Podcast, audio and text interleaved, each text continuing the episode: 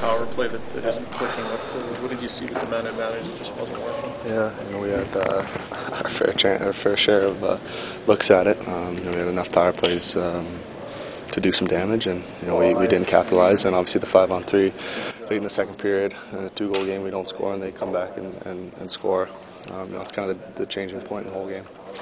A couple of games too where there's some some coverage in your own zone where maybe similar type mistakes. Is there habits you guys are maybe collecting that are causing this? I think it just comes down to talking. You know, everyone everyone knows what, what they're doing. Everyone everyone's trying to do the right thing, but um, I think it just comes down to talking and and you know letting guys know, know who you may have and, and he can take someone else. So um, you know a few times we, we end up with two guys on one and, and that means someone else is open. So um, something to clean up for sure.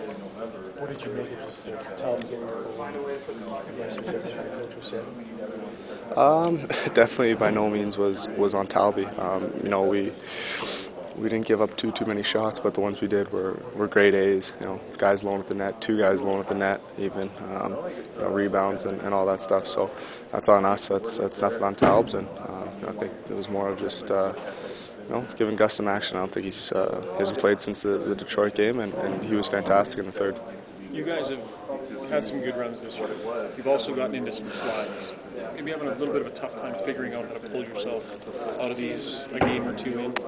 Yeah, it's frustrating going on these highs and lows, but um, you know, I think um, you know when we're on those highs, we're we're clicking and, and you know the puck's finding the way in the net, and um, but we're on when we're on these lows, it's, it's stupid mistakes that we keep making that are uh, that are costing us you know the game. So um, you know, it's just uh, bearing down at all times.